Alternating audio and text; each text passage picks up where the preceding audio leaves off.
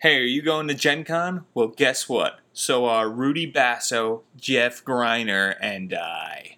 And on Friday night at 8:30 p.m. of Gen Con, we will be at Tavern on South and we want to meet with you. That's right. If you are going to Gen Con that Friday at 8:30, Tavern on South, it's a bar and restaurant. It's less than a block from the convention center. It's at 423 West South Street in Indianapolis. We will be there. We're going to be hanging out in the bar section. Come meet with us. Tell us what you think about the show. Maybe play a game with us. We don't know what we're going to be doing, but we want to meet fans of the Tome Show. Follow Jeff Greiner on Twitter at Squatch. That's at S Q U A C H. He's the commander in chief of the Tome Show and the Tome Show Network, and a regular roundtable panelist. Rudy Basso of the D&D V&G podcast and regular panelist on the roundtable. You can follow him on Twitter at R U D Y B A S S O, and you can follow me on Twitter at J A M E S I N T R O C A S O.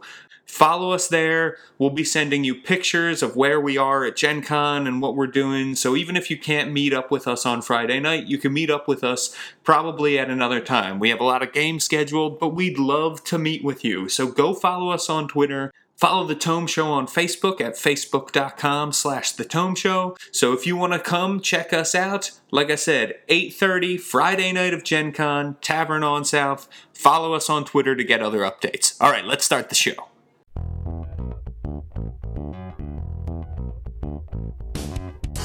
Hello, welcome to the D&D Roundtable presented by The Tome Show. I'm your host, James Introcasso. Please use the affiliate links on thetomeshow.com whenever you shop on Amazon or D&D Classics to help support the show. Just go to thetomeshow.com, click on the links in the show notes for this episode or any other, and then shop as you normally would. We'd also like to thank our sponsor for this podcast, NobleKnight.com, where Out of Print is available again. They have D&D and other tabletop RPGs. Any edition, any product. With Noble Knight, you can even sell them your old gaming products you aren't using anymore. Let's hear a quick word from them. Noble Knight is an online game store. D&D, they got that and more.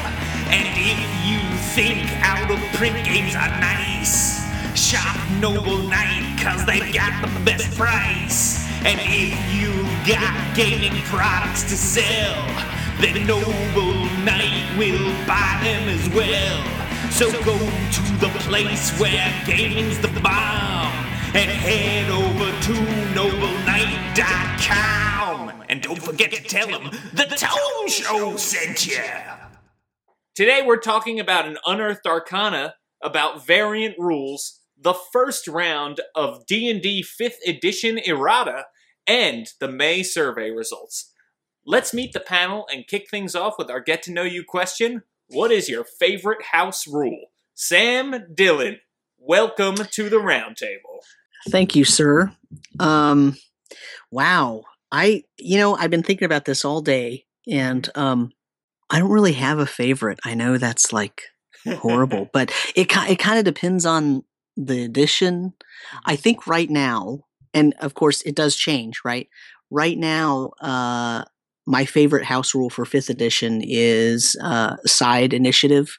Mhm. So, you know, that's where you just roll one, you know, one player will roll and that'll be the initiative for the, for that, all the players. And then they get to decide. The reason I like it is because they get to decide what order they go in and it, it, it adds a little meatiness to their, you know, discussions and whatnot, uh, versus just going by the, the roll. The thing it doesn't do well with is if, um, if a, uh, uh, if a player really focuses their character on getting a good initiative, uh, then it doesn't do so well. Except, you know, if they can just convince all the other players that they should always go first when once we win initiative, then hey, you know, it kind of works. Side is a Uh, sorry, I just found out I stole Wade's. indeed, indeed, you did steal Wade's uh, favorite house rule side initiative. Wade, what is your second favorite house rule? I just want to say you can't imagine how hard it is to type with a laundry basket on your head while, while the podcast is being recorded. All right. So, of course, I can't just give you my second. I do need to comment on what Sam's up to. Um, I do the side initiative, but I just recently found out that, that one of my players brought to my attention two things about it. One, um, if you have a lot of extrovert type players who always have ideas, they don't plan. They just say, I'm doing this, I'm doing this, I'm doing this. So there's no like coordination like I had hoped. So that's kind of falling apart.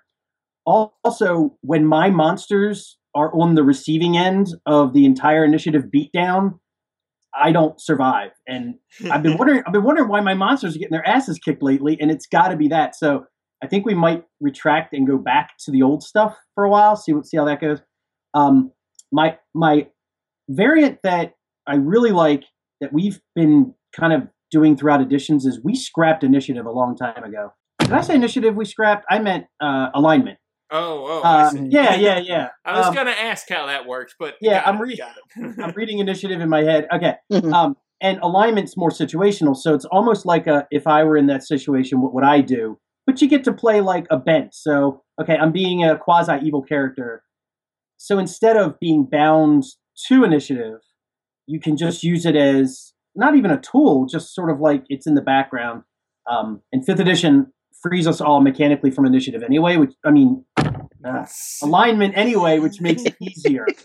So it's the laundry basket. It I know, is. I know, it's messing with everything, but I do enjoy that now, and it's you don't even have to think about it. We just gloss over it, and so that's, I guess, a variant or a house rule that we like. Uh, speaking of glossing over things, um, could you explain to the audience at home why you're wearing a laundry basket?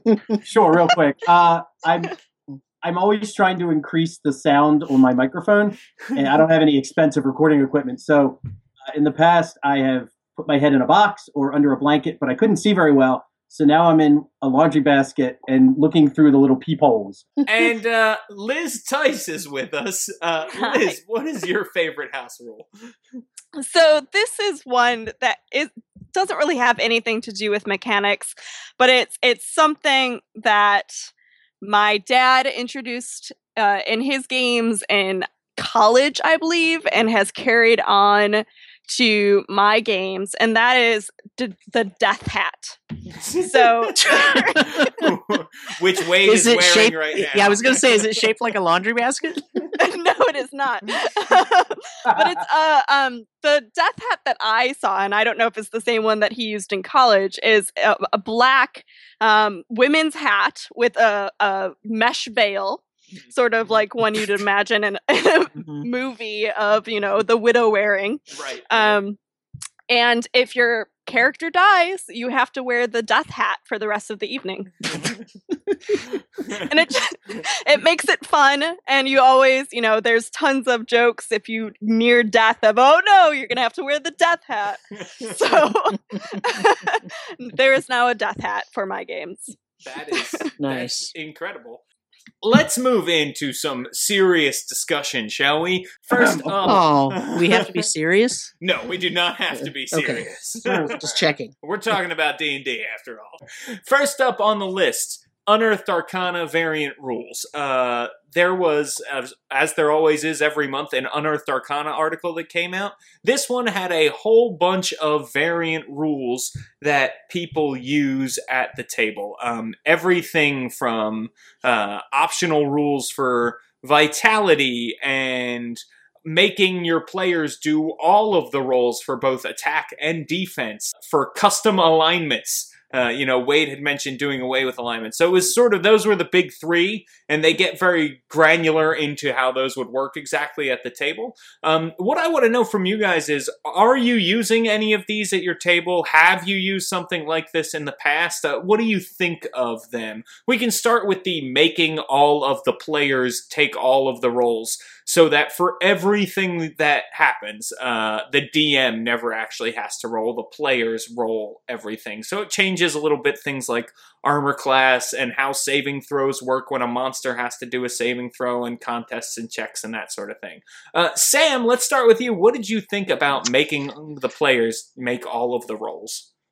Uh, I think it takes a, a little tiny bit of the fun out of DMing Mm, because I like rolling dice too. I love rolling dice. Um, although I do see the I, I I understand the ideas behind it. Um, I think the the attacking and the defending, attacking and defending, uh, is interesting because uh, what it does is it puts the um it sort of allows for uh, the player to narrate uh, why they were missed on the attack instead of the DM, you know, saying, "Oh, I rolled and I missed you." Like the player rolls, and then they can say, "Oh, I, you know, leapt to the side just at the last second and and took brought my sword up, and so the you know the dagger of the enemy didn't hit me or whatever." You know, I'm I'm so eloquent, aren't I? Mm-hmm. It, it, sort of puts it on their end, other than you know, rather than the DM saying it. Um, and I think the um, the the sort of contests and and checks part of that with uh,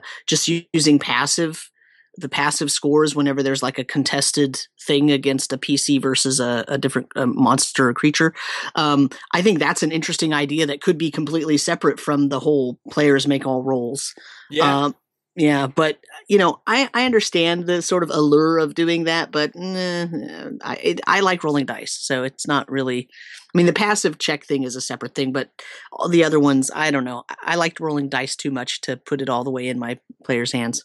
Yeah, and the one thing I'm not sure about is will it really speed things up that much? I mean, obviously there's going to be a learning curve, right? But even once Yeah. everybody's used to it, is it that much faster? Somebody still has to roll whenever there's a check. So, um, And you'd have to change your character sheet to sort of put your, you know, put, make it so that there's a spot for you to remind you, you know, oh, my defense roll is, you know, whatever. yeah, So, yeah. yeah, absolutely. Liz, what did you think about making all players roll? So the first thing I thought when I saw this was, oh man, this sort of takes away some of the mystery that Mm-hmm. I think uh, goes along with having the DM role. Right. right like i i know there's sometimes where the the battle's really tense and you know another hit could mean whether or not my character's still up or not and um i kind In of whether you have to wear the death hat or not. exactly and whether i have to wear the death hat or not so it's i don't know having someone having someone else have the control in that moment even though it's all luck you know luck of the roll it's it's sort of exciting and i feel like that would be taken away um if if the gm wasn't rolling but i i do i do really like what um uh like what sam was saying i do r- actually like the contests part of the the variant rules Mhm. but you know i think that's something what's nice about variant rules is you can pick and choose what you want to use and just not use the stuff you don't like so i mean that's something that i might use completely separate from the rest of it Oh yeah, absolutely. And that is the great part is that they really break each of these down. And so if you wanted the players to only roll for some things but not others, you can definitely do that. Wade Kemper, all the way from the laundry basket, what do you think about having players make all the rolls? Uh, I'm glad the next column was something I agreed with because this almost made me throw my laptop out the window. Oh, really? That's how, that's how much I hate. Yeah, this idea never sat well with me. Um, there was a time in the dark days uh, where I couldn't I couldn't find a group, and the internet wasn't as easily. Um, you can't you couldn't find groups to play remotely, right? And I started looking at some indie products, like some of these small press RPGs, and a lot of them went with this: players narrate, players become more active, and you know, despite my attempts not to be the confrontational DM, there's something really cool about the storyteller as director, writer, and producer, and then the participants as more like actors in the dark, right? So you you sense, you know, you hope the DM's being fair. Um, but I got to be honest, I like cheating, um, so I can roll behind the screen. No, no, no, don't get me wrong. I cheat for the players as much or more than I cheat against them Mhm. because there are situations where I don't want it to come to an abrupt end with a kobold ambush on a you know a, a a quirky d20 roll. There's a few things I roll in front of the screen. I always roll recharges in the front because it's exciting to see if the beast is going to unleash it again, and everybody kind of hankers over or hunkers over the desk to see it. Um, and then occasionally, if it's like a really nuts and bolts, edge of your seat kind of game, I'll throw that down and let everybody see it. But for the most part, I want the control. And I really think deep down, most players don't want to know exactly what's going on behind the screen because otherwise they would probably want to DM more, and they like having that shade and mystery. When you start putting it all on them and making them roll, not only does it become cumbersome, but you're right, James. I don't think it would be much of a speed up because everybody would be Mhm. Holding their dice and rolling them and re-rolling them and bitching and moaning about it. So I, I say, give me the control. And it's a trust issue. I mean, I've been playing with these guys for 20 years, so I mean, it's not like I have to give up a lot of trust and, and expect a lot from them. But it just it doesn't feel like D and I think that's what I'm trying to get to. This this variant takes away from what D and D is. I don't know what this contest and checks thing is uh, because I kind of glossed over that. But it seems like they're taking away opposing checks. That's no fun, right? That would just speed. It, the idea is that it speeds up things because you never make an opposed check. You just go with the passive score for that item. Yeah, but I like the rolls because even though you know it's like the best play, laid plans of mice and men, like I could have the absolute advantage here. But if I roll a one, that's a fun thing to narrate. You mm-hmm. know, you take that away, it just becomes this. So, but I don't do a lot of passive stuff anyway. So that's that's kind of my style. Yeah, I never. I, that's the thing. That's I think why it's a little bit enticing to me because it is like it would be a new, different thing in my game because I never use passive anything. I always have them roll. But I, you know, I see where you're coming from, and I, I pretty much basically, you know, all the way agree with you. Uh-huh. And I sort of, when I read this, I just thought to myself, well, I, like, I, so I, I was going to say this towards the end, but I, I really feel like this rules variant, you know, uh, Unearthed Arcana article could have been so much more. Mm. Mhm. Oh, like yeah. it just this Mhm. is kind of I don't know. There's just something about it that I don't. It, it's it's generic. You know, it's it's not really like, ooh, here's a really cool rules variant that that we've been sort of horsing around with, or it's something that was we were thinking about when we were developing the game, and it never really went anywhere. But you know, check this out. Maybe your group would really like it. It's really interesting new thing. And these are sort of just okay. Well, um, you know, there are other games on the market where players do all the rolling, right? yeah. Dungeon World. Uh, isn't Numenera like that? Um, Mhm. You know there, there's like a ton of games i mean maybe not a ton but you know there's a lot of games they're not d&d but there's a lot of games so it's kind of not new to me like i because i play a lot of games so it wasn't really all that to me and i kind of felt that about this whole thing pretty much I felt like, and we'll get into this a little bit more with the other rules, but I felt like some of these rules seemed familiar, as in Mhm. like stuff from other game systems. And I don't know if they're trying to sort of reach out and grab those people that are interested in those other game systems and like pull them into fifth edition. But I don't feel like these rules will accomplish that. they went far enough to lose the flavor of d&d but not Yes. far enough to get the flavor of the other game in Yes. I think people that aren't sold on fifth edition aren't even looking at Unearthed Arcana articles right. because of the six people that I play with, and we're all vets. I'm the only one who regularly visits the the WotC website, Yes. Right. and Mhm. I mean, I have four DMs in my group. They should be looking, right? It's it's so hidden, and let's not even talk about how crappy the design is of this website. But it's all the way at the bottom. It shows up for a day, and then it's gone, right? Um, you got to be smart and look for it. And people who are still piddling around on what they're going to play, I- I don't think this is going to sell. So yeah, I'm with you. I don't know what this is for this time.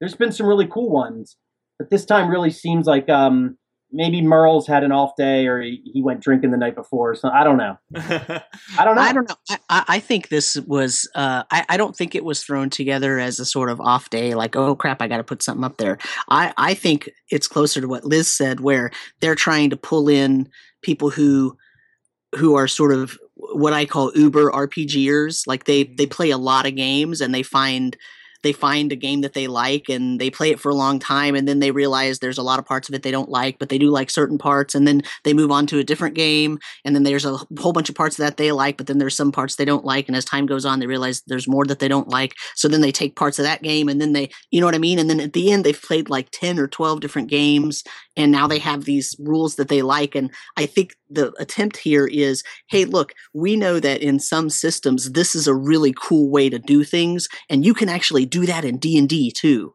The fact that they some of these rules don't go very far or are almost like non-rules I think is actually a calculated thing. Because when you look at what they were doing with every playtest packet for 5th edition, there were some rules where it was like, why is this a rule?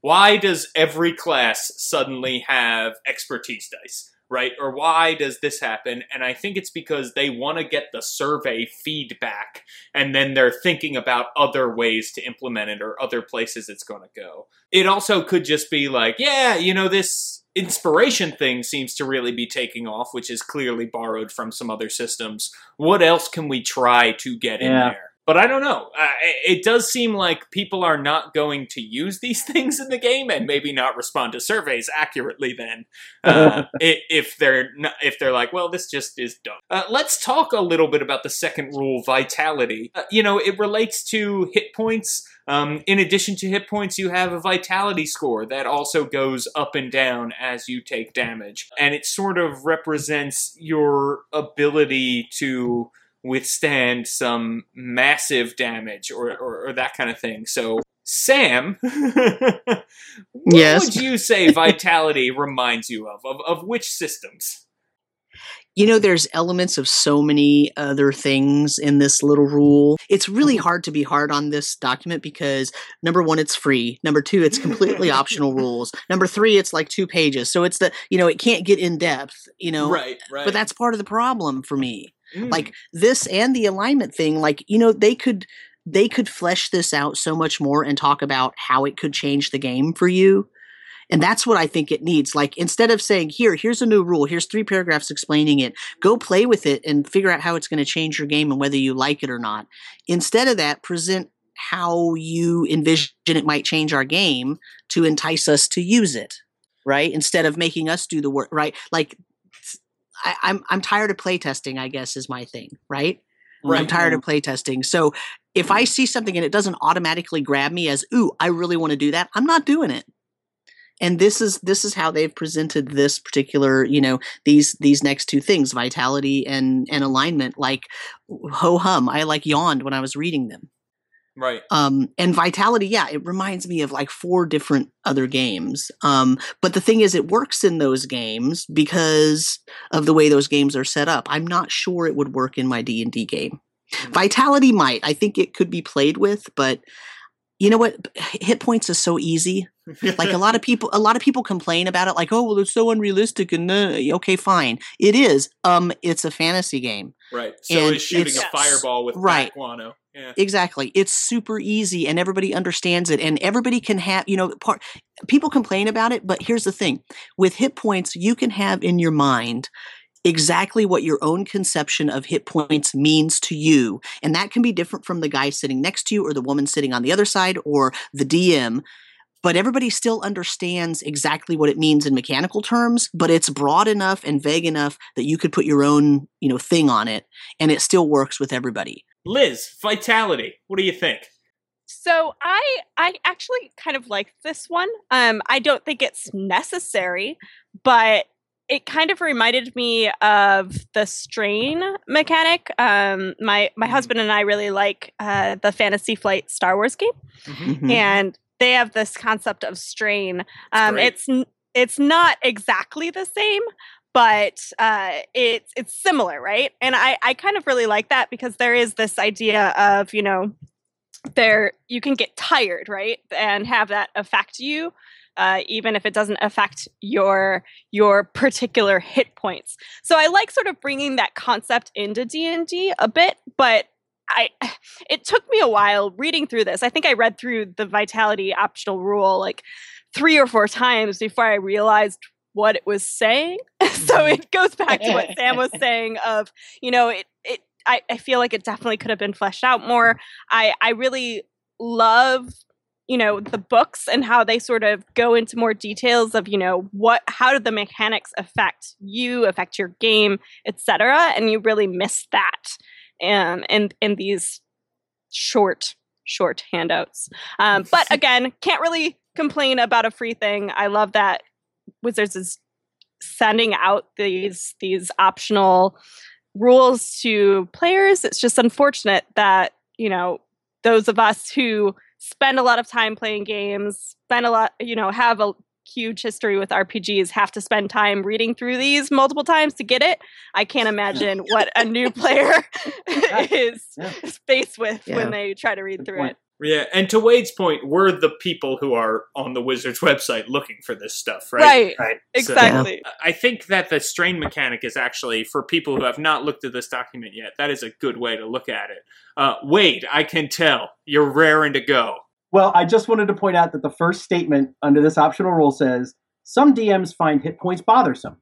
So therefore, we're going to throw in a whole bunch of stuff that makes it even more complicated, and you know, enjoy it. Um, I I remember. Oh man, Sam, you're going to be able to help me with this because you and I go back on this. Uh, the second edition. Oh, what was it? The variant skills and powers was that it, or the combat and tactics books? Those awful Yep. books at the end of second. Okay, one of them talked Mhm. about armor degradation and soft points and how you can kind of delineate your armor class in the way that instead of instead of a standard armor class, it's your armor has like a vitality itself. That that makes a little more sense to me because it might make me want to suit up a little stronger. Um, sort of like how the uh, the new edition goes back to piercing, bludgeoning, and slashing damage Mhm. but that armor almost felt like uh, a subset that fighters could really latch onto. Uh, and to some extent, I guess you know some of the other subclasses, but like a barbarian wouldn't care about, wizard wouldn't care about. But um, it gives those it gives those fighters another way to kind of track something that I don't know. I thought it was fun, but it wasn't too distracting. But it was also more importantly, it was definitively separated from hit points. It was okay Right. my, my armor's great, but if I take too many bludgeoning attacks, it becomes useless. And it, it, it was a nice layer that didn't feel strained. This, I feel like, maybe drew inspiration from that, but it comes across as all kind of crazy clunky. I don't need it anymore. And until they address my one wish in an Unearthed Arcana article, give me back individual traits for weapons and give me back now individual traits for armor. So make that trident something special besides another type of damage. Um, Right. do you remember? Remember that it was like an early playtest. It was so cool. Mhm. Annette Yeah. this. So I want those. I'm sure they're lying around somewhere. I mean, I might even go back to my old playtests and start bringing. It. But anyway, that is what I want from something like Vitality. Really give armor an overhaul and do it right. Maybe they will. Maybe this they'll give me a chance to respond to this, um, since I know they listen to this podcast. I think it was in combat and tactics, um, and it was a really interesting way to deal with it. And and you're right, it kept the sort of defense that you get from whatever you're wearing or using as a weapon separate from your sort of bodily hit points. Um, and it and you know depending on how you conceive of hit points, that could be a really great thing for you or a really bad thing for you. Uh, but you know it, it once again it was an optional rule, so you could do do with it whatever you wanted, and it was fine. Um, about strain, you know, it's really funny that you brought up that strain is a really great mechanic, by the way, in in Edge of the Empire. It's really fantastic. Um, but you know what also had a great mechanic and and was produced by Wizards of the Coast was the Star Wars Saga edition.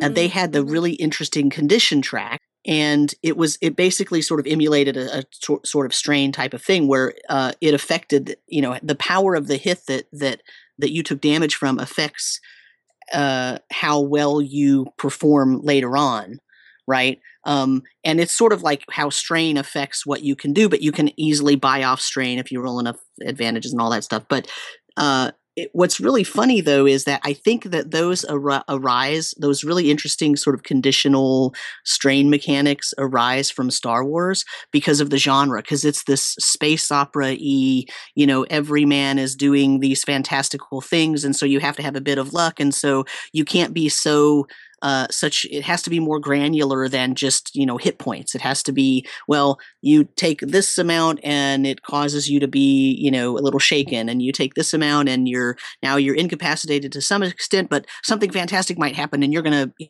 know stand up in the next turn and you know what i mean?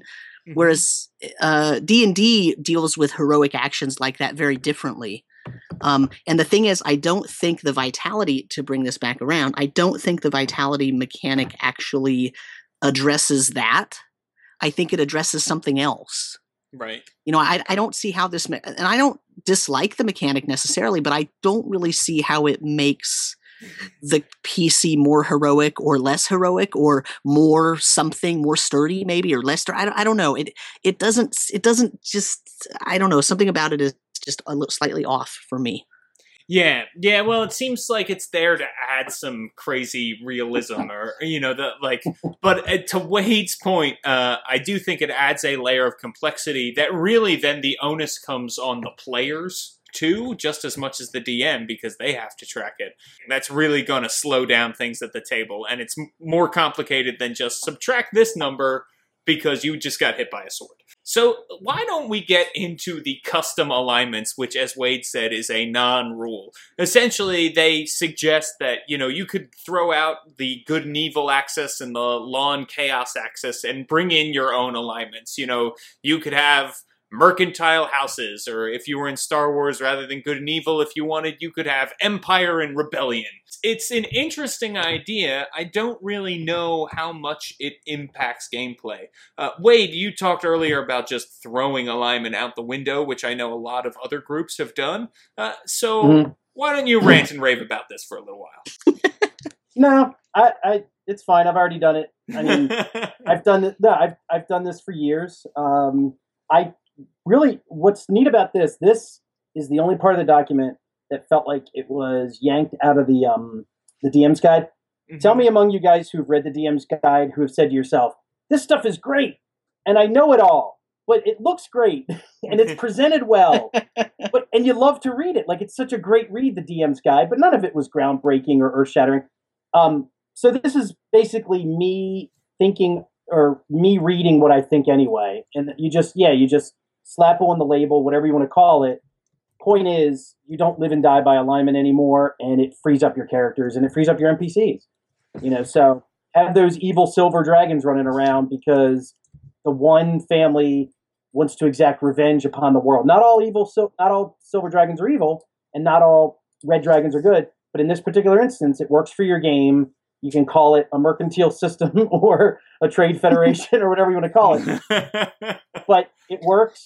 use it, and then the next time another situation comes up, use your you know use your brain, not some rule in a book. That's it. That's a small rant for me. Uh, so I have two things to say about it. The first one is very positive. I love that they used an example that really evokes the feeling of Dark Sun. hmm hmm Um, because that's basically, I mean, anybody who knows anything about Dark Sun, when you read that, you must be thinking, oh yeah, that that would be the alignment scheme for Dark Sun. If you were going to mimic an alignment scheme that's like the nine pointed alignment we have, if you were going to mimic that in Dark Sun but change it a little bit, that's exactly what you would get. But here's my problem. Uh, yeah, so I've done it already. I mean, I've, I've, I've we already like we do like what? So what am I supposed to be learning from this this article? It doesn't tell me anything it's it doesn't have enough information to really uh you know help me you know i mean i don't know I, like i said it's hard to be it's hard to be rough on a two page article but like i don't know i just feel like it needs a little bit more detail here. Uh, give me another example one that's not about a, that doesn't uh, you know so closely resemble a well-known world. Um give me some something fantastical uh and you know and and interesting and new you know because basically what this article should be saying and it kind of says but not so much is look if you just running in a standard fantasy world like forgotten realms or greyhawk or mystara then uh, in general these alignments are fine for you because this is how most of the sort of uh, uh, fight between good and evil is uh, is displayed in our psyches, right? But how about this other really amazing, weird, strange, transformed world that has all of these interesting things and show me how to really make a funky one? I think a little bit what this is saying is like, hey, if you don't have the opposing forces of good and evil, you should have two other things that oppose each other in your world. Uh, Right. As opposed to showing you how you could really break alignment and build it back up. Um, Right, right. Because all the uh, really, this article says alignment does not matter. uh, right and and it doesn't like. even even with their example it doesn't even say you know and a character who had this alignment uh, scheme with these different axes would possibly role play their character differently in these distinct ways compared Yeah. to someone with the good versus evil you know chaos versus law Yeah. because really all they did was mimic that exact thing but change the name I know I said it earlier, but the first two, right, required me to sort of sit there, re- read what it said a couple of times, and think about how it would affect my game. And, you know, experienced RPG player took a little while for me to wrap my head around. And then this one just seemed very beginner. Mm-hmm. sort of what Wade was saying of how this could have just been yanked from the DMG. And for a second, I thought it had, and I went to go check my DMG and like, did they just repeat something right out of the DMG? Because it just seemed so very fundamental to me. Mm-hmm. Um, so I mean, I, it's great because I'm sure there's people out there who haven't thought of this, but at the same time, it just seemed like it didn't fit the rest of the document at all. right. It just it seemed out of place to me. I I don't know that I will I could say stuff that Sam and Wade had said already, but that seems like not a great use of our time. So I'll just leave it with that. you know, we want to know what everybody else out there thinks. So get in touch with us. Head over to thetomeshow.com. Leave us a comment in the show notes for this episode of the Roundtable, or you can find us on Facebook at facebook.com slash the Tome Show and tell us what you think of these Unearthed Arcana variant rules. Moving on to our second topic, we have errata. So the uh, player's handbook errata has come out, and they were very clear that this errata is really fixing typos and clarifying rules, and they're not meant to replace a bunch of rules that are out there. So they're not fixing things like Mike Shea might see the Moon Druid, for instance, as a problem. They are not trying to fix the Moon Druid uh, for Mike Shea. They are just uh, correcting typos and giving some clarification for things so people don't abuse certain abilities because of the way they're worded and that sort of thing. So that can I point out they said that also for fourth edition, but then it was like Oh. 500 pages. yes, yeah, and it So, was just- straight up just taking some stuff and completely changing the way Right. it worked. It's like Oh, cut yeah. this out and paste it over this entire page of your player's handbook. Mhm. Magic missile, anyone? Uh, so let's talk a little bit about this. It's one page uh, for the player's handbook, which is a, a pretty big book. Um, you know, and obviously they had already done a lot of play testing before the player's handbook even came out. So this is kind of a good thing. This is how it should be. It should just be this one page of errata. Uh, what did you guys think? Was there anything in here that was glaring to you? Was there anything in here that you were like, oh man, that's that's going to change my game? Were you hoping to see a little more? Well, then, Sam. Let's start Yes. with you. Was there anything in here that you were like, "Oh my god," or was there anything in here that you were like, "Where is this?" You know, or is there anything you were missing? No, you know, I read the uh, the Vision and Light one, and I thought, dang it! Now James and I are going to have to go re-record our bonus. no, that's that's not true. I didn't do that. Um, the the one thing that I thought was funny, uh, uh, maybe not funny, uh, interesting, was when they talk about hiding. It it says that you know the DM decides blah blah blah, but then it says the question isn't whether a creature can see you when you're hiding. The question is whether it can see you clearly Mhm.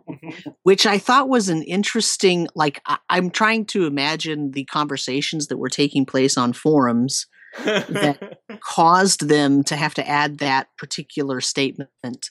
Um, I I just sort of I gr- chuckled at it. I thought it was kind of interesting. Uh, I didn't find the hiding rules to be that uh, that difficult. So, Mhm. um, but I you know I'm really pleased that uh, it's one page and you know and nothing is so egregious or so changed that um, that it you know could be you know a game changer really i don't see any of these things as a game at least not at my table none of these things are going to be a, a game changers for any of the characters at my table so Yeah, most of this stuff were things that I assumed to begin with. You know, it was like, oh, that wasn't spelled out, but that's how I was already playing with that rule. Wade, what did you think about this? So I don't know if you guys are um, people who love to keep your books pristine or whatever, but what I did with it uh, was I trimmed it down to size, taped it to the back of my player's handbook, and then anytime in the book that it referenced the errata, I just took a highlighter across just the topic, um, you know, the thing in dark in italics.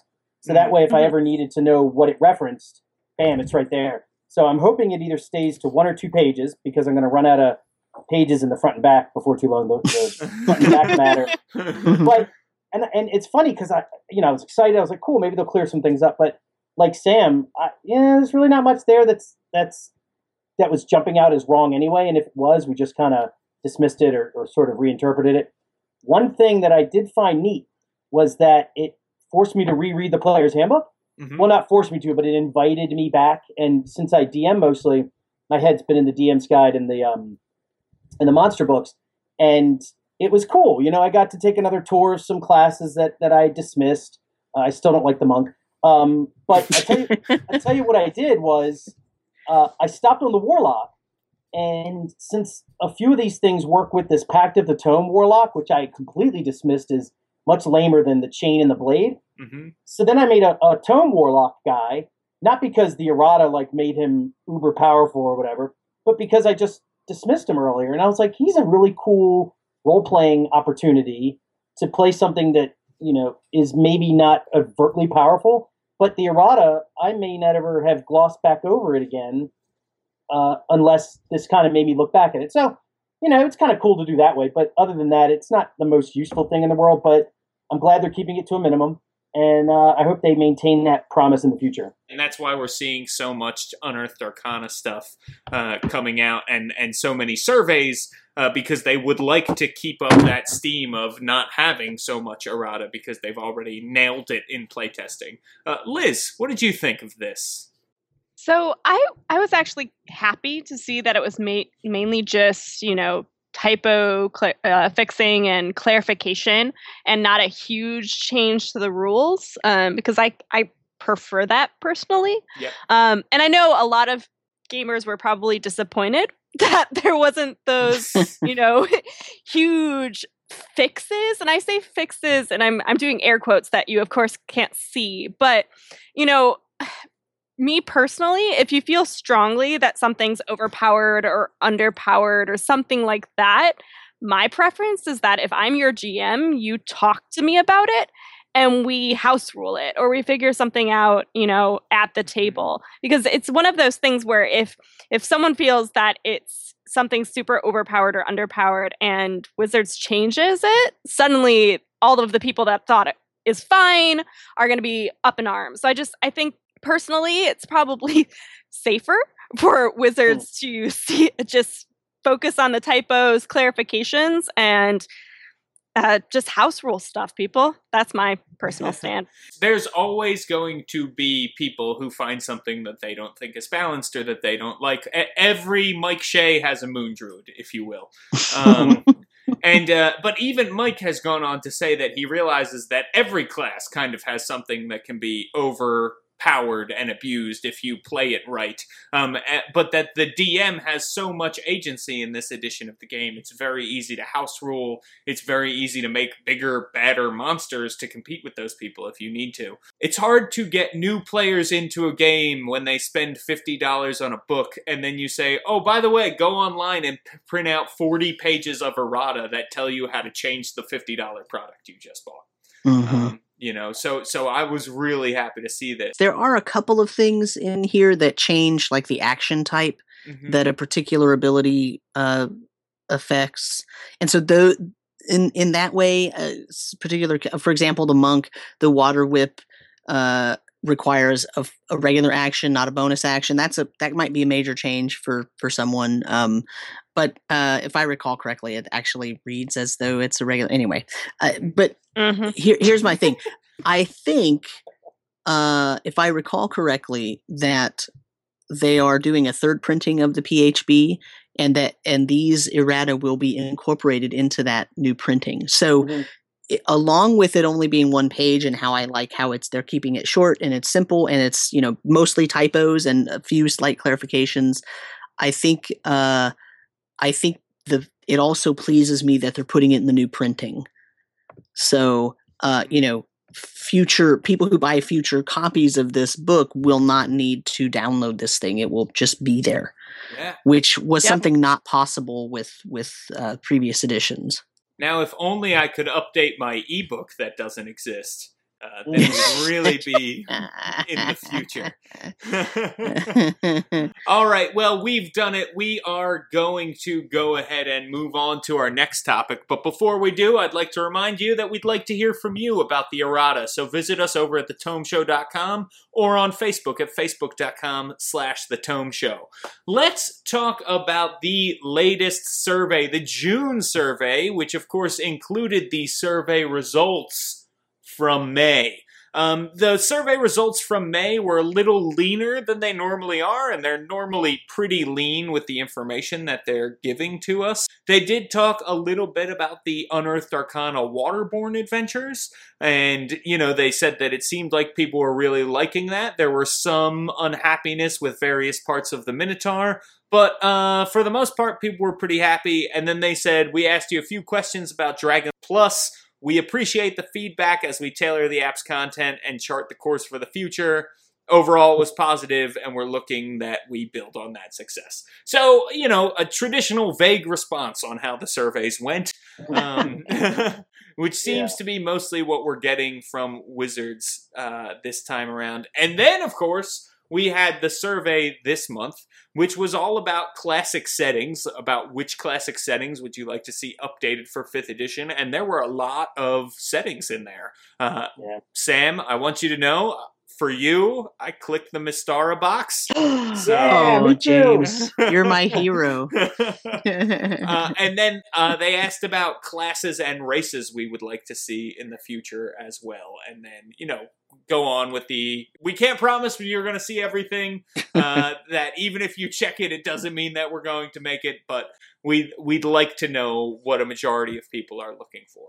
Um, so why don't we talk a little bit about? I feel like on this podcast we have beaten to death the fact that they are so vague in their responses with what the surveys were like last time. Um, so why don't we talk right away about the survey related to settings, classes, and races, and why don't we just talk about the things that we want to see? Wade, let's start with you. I want to see an option that wasn't presented for settings, and I would love to see. And that's not the point of this survey. I would love to see. I would love to see. How about an entirely brand new setting with fifth edition in mind as our starting point? Mm. Yep, I would love to see that too. The Mhm. last true edition that had a new campaign setting was Eberron in 3.0 because Nentir Vale, folks, doesn't count. There's no way a single Vale has that much going on in it. That drove me nuts. Um, but beyond the that, Nadir Vale. I, I, I liked it too. Just spread it out a little bit. You know, everything has to happen in this corner or that corner. Um, I I voted pretty simply. Uh, I voted Planescape because I need an edition of Planescape that gets rid of that weird quasi thieves cant language. It's very hard to read and distracting, and I would just like it broken down, but just as robust as it used to be. Because man, that's a great setting. Um, I voted Ravenloft because I always vote Ravenloft. Some those are some of the most memorable adventures. Plus, very much off the beaten path. So that's like an unearthed arcana in itself, and I love that. I reluctantly voted Dark Sun, and here's why. Um, I'm I'm a recent I'm a recent con Dark Sun. I didn't like it in second edition. I actually really enjoyed it for fourth, but I'm I'm I'm so afraid that so many people are going to be voting for these tried and true. We've seen them every editions that we're going to get another Dark Sun. And let I got to tell you, of all the stuff that came out of fourth that I didn't like, the Dark Sun I think nailed it. It nailed a lot of good stuff if you take the mechanics away. So I did vote for that, but I left aside Dragonlance, uh, Greyhawk. I kept him Astara. I, I can't remember why I did that. I think I've read some stuff recently that I like. I knew it wouldn't. The star is never going to get made. But um, I tried Bite your tongue. sorry, sorry. Hey, you know? I, I, I secretly think Ravenloft's never going to get made. We're going to get a couple adventures, and that might be it. You know, as disappointing as I was to say to see that there wasn't a brand new option, I'd like to see them. I think Planescape's the number one. Uh, with other stuff, I think further back in my head. That's that. I, I purposely didn't vote for the, the more vanilla settings. I don't think you, you need to do much with Greyhawk to get it up to speed. And Dragonlance doesn't work for me anymore either. So, but that's a whole other argument. So uh, classes, um, I guess they're not considering Warlord anymore because that wasn't a choice.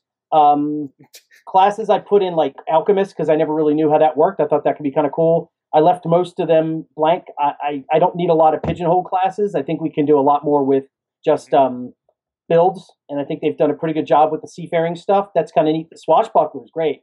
Um, and then races, uh, I don't remember what I put in. I remember I, I, I checked the Vrod Lakoy or whatever that, however the hell you Uh, pronounce that. Virlok? The red, Yeah, yeah. vampire. Yeah, they're neat. Um, and I oh no, you know what I put in? I love gnolls. Um, my Mhm. my campaign right now has drug addicted gnolls. It's a pretty long story about why they're drug addicted, but they're like super important to the plot. And so far, I've been sort of manipulating and monster manual stats and some old stuff. So I'd love to see gnolls and goblins and stuff like that. Uh, but beyond that, I, I don't really care. A lot of that old stuff I can leave behind. I'm I'm good with mostly what they have in these three books. Sam, what about you? What would you like to see? Well, I, I have to comment on Wade's Planescape thing. Here's the problem with what, what you're asking for. If you take the Planescape chant language out of Planescape, Mhm. it's not Planescape. Yeah, I hear you. I hear you. I mean, that's you know, that's that's what that's the major obstacle to that. But you know, you can play Planescape without using that language. That's true. Oh, I do. I just pouring through all the um, legally purchased PDFs I got at um, dndclassics.com. Um, it's just it's painful because I'm the only one that's ever going to read it, and I'm like, I just want to get to what they're saying, and I I'm at a point now where I to gloss over it, but it and and look, I love the flavor at the time, but I think I'm just getting too old for it, you know. Yeah, Yeah. So I, of course, picked Mystara, and uh, and I said uh, I didn't say Planescape, and the reason I didn't say Planescape is I think second edition Planescape is done very well, and it's already easily portable to fifth edition. So I don't want them to mess with it. Mm. Uh, Hmm. That's the same reason I didn't pick Greyhawk because uh, s- uh, first edition Greyhawk and and uh, slightly more uh, second edition Greyhawk was really good. Third edition, eh. Yeah. Um, but but you know you can easily purchase a lot of Greyhawk stuff uh, either Mhm. through eBay or on dndclassics.com or through Noble Knight Games, where out of print is available again. Mhm. Um, and so that's that's there. So there's no reason to redo those. I really, I truly believe there's no reason to redo those. But Mystara is a setting that has not been redone in any of those editions. So Mhm. I don't see any reason not to. I think it it has enough interesting things about it that make it not vanilla. The fact that there's no gods being one of them. Uh, and so you know, I really feel like that's that can be done easily and very well but I don't want what I don't want is them to rush it. I thought ch- adding Nentir Vale to the I didn't pick it, but I think I thought adding it to the um to the selection choices was an interesting thing because I'm kind of like, wait, I feel like they didn't give it enough fleshing out anyway. You know how you know I don't know for for what it was in fourth edition, it was okay, but I don't feel like they gave it enough of a foundation to really it would it would be the most new if they did it. It would be the most new old setting that they would bring into 5e. But anyway, I'm tired of Forgotten Realms. I'm tired of the older settings. I'm with Wade. I want a new setting. Give me a new setting. Don't redo all the old stuff. All the old stuff already has products for it. Just release all those on PDF and let people deal with it. You know, and and maybe produce some. You know, produce a set, a box set of newly printed but old stuff from Ravenloft, or newly printed old stuff from Drag. You know, from uh, from Dark Sun or something, and just sell it and and you know let that be it. Uh, but it's the old stuff. Don't don't make any new stuff. Just give the old stuff and then you're done. It's you know spend your attention doing other things. I don't know. I also thought it was interesting that they didn't have warlord on there and so i'm wondering if they don't have warlord because they're already planning on doing it anyway or if they're just Ah. considering the the warlord build to be the the one that is the true warlord and they're not going to explore it anymore which would make me sad um Hmm. uh, so what did i pick? I can't even remember what classes i picked. I think uh i don't know.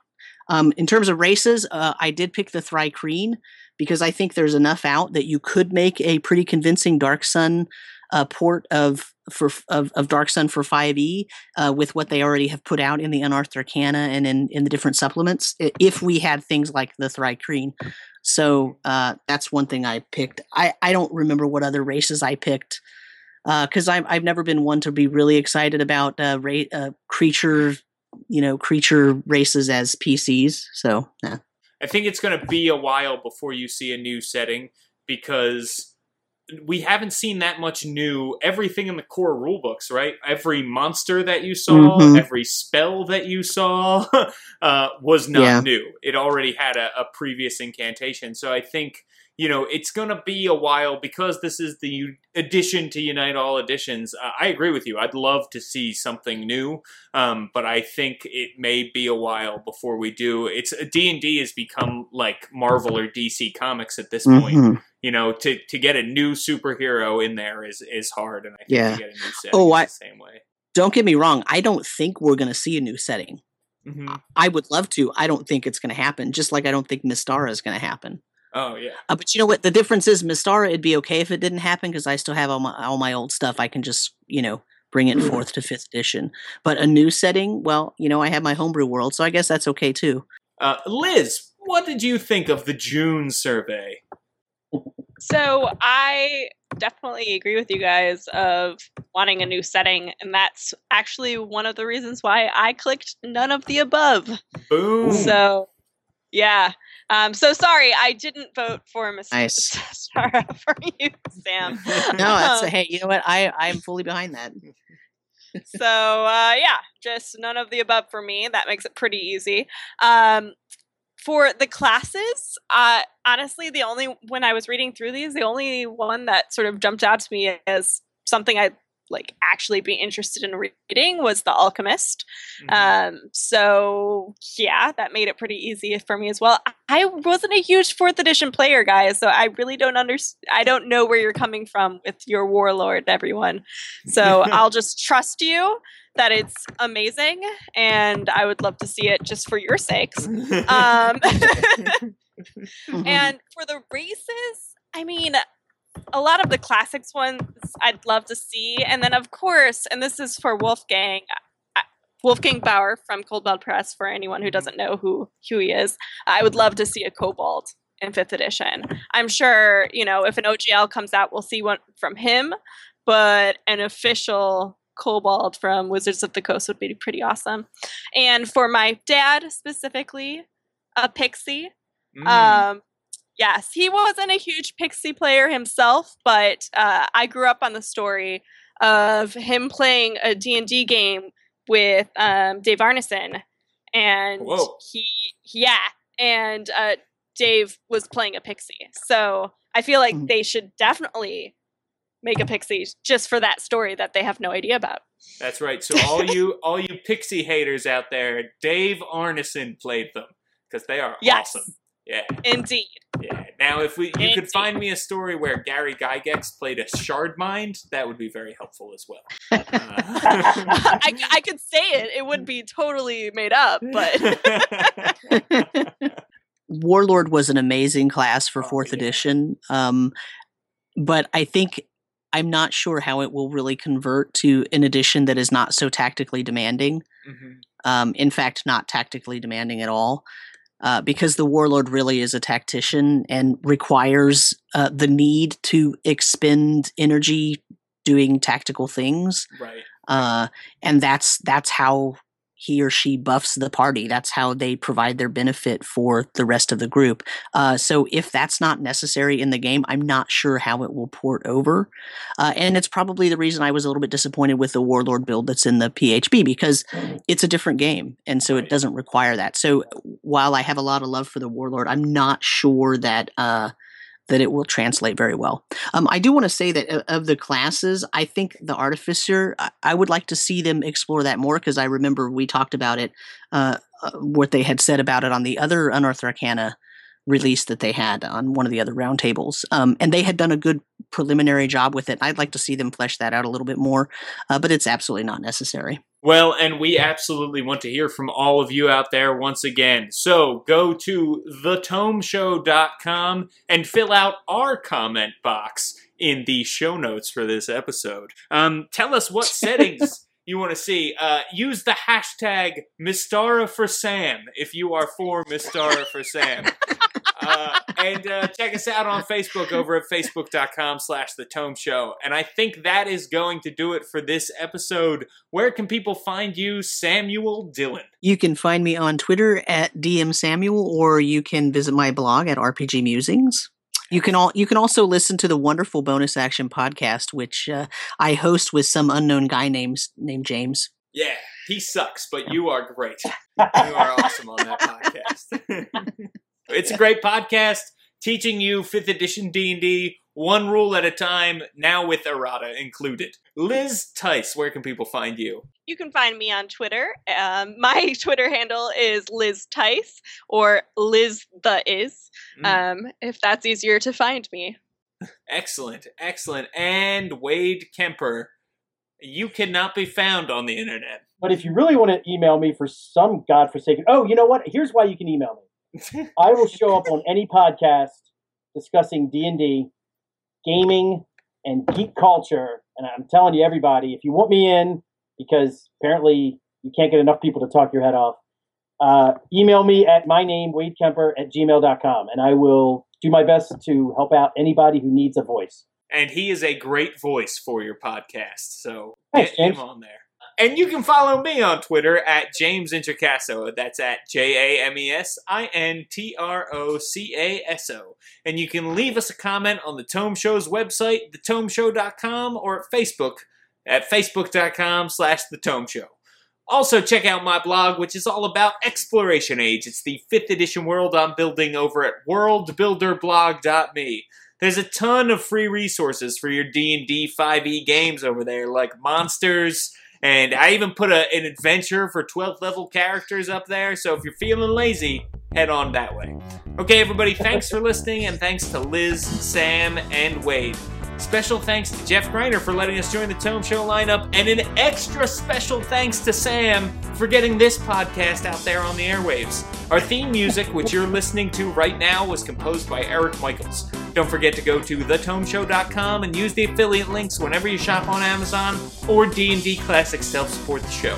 And hey, if you like the show, please rate the Tome Show on iTunes and like us on Facebook. Keep on rolling and keep on listening to the Roundtable.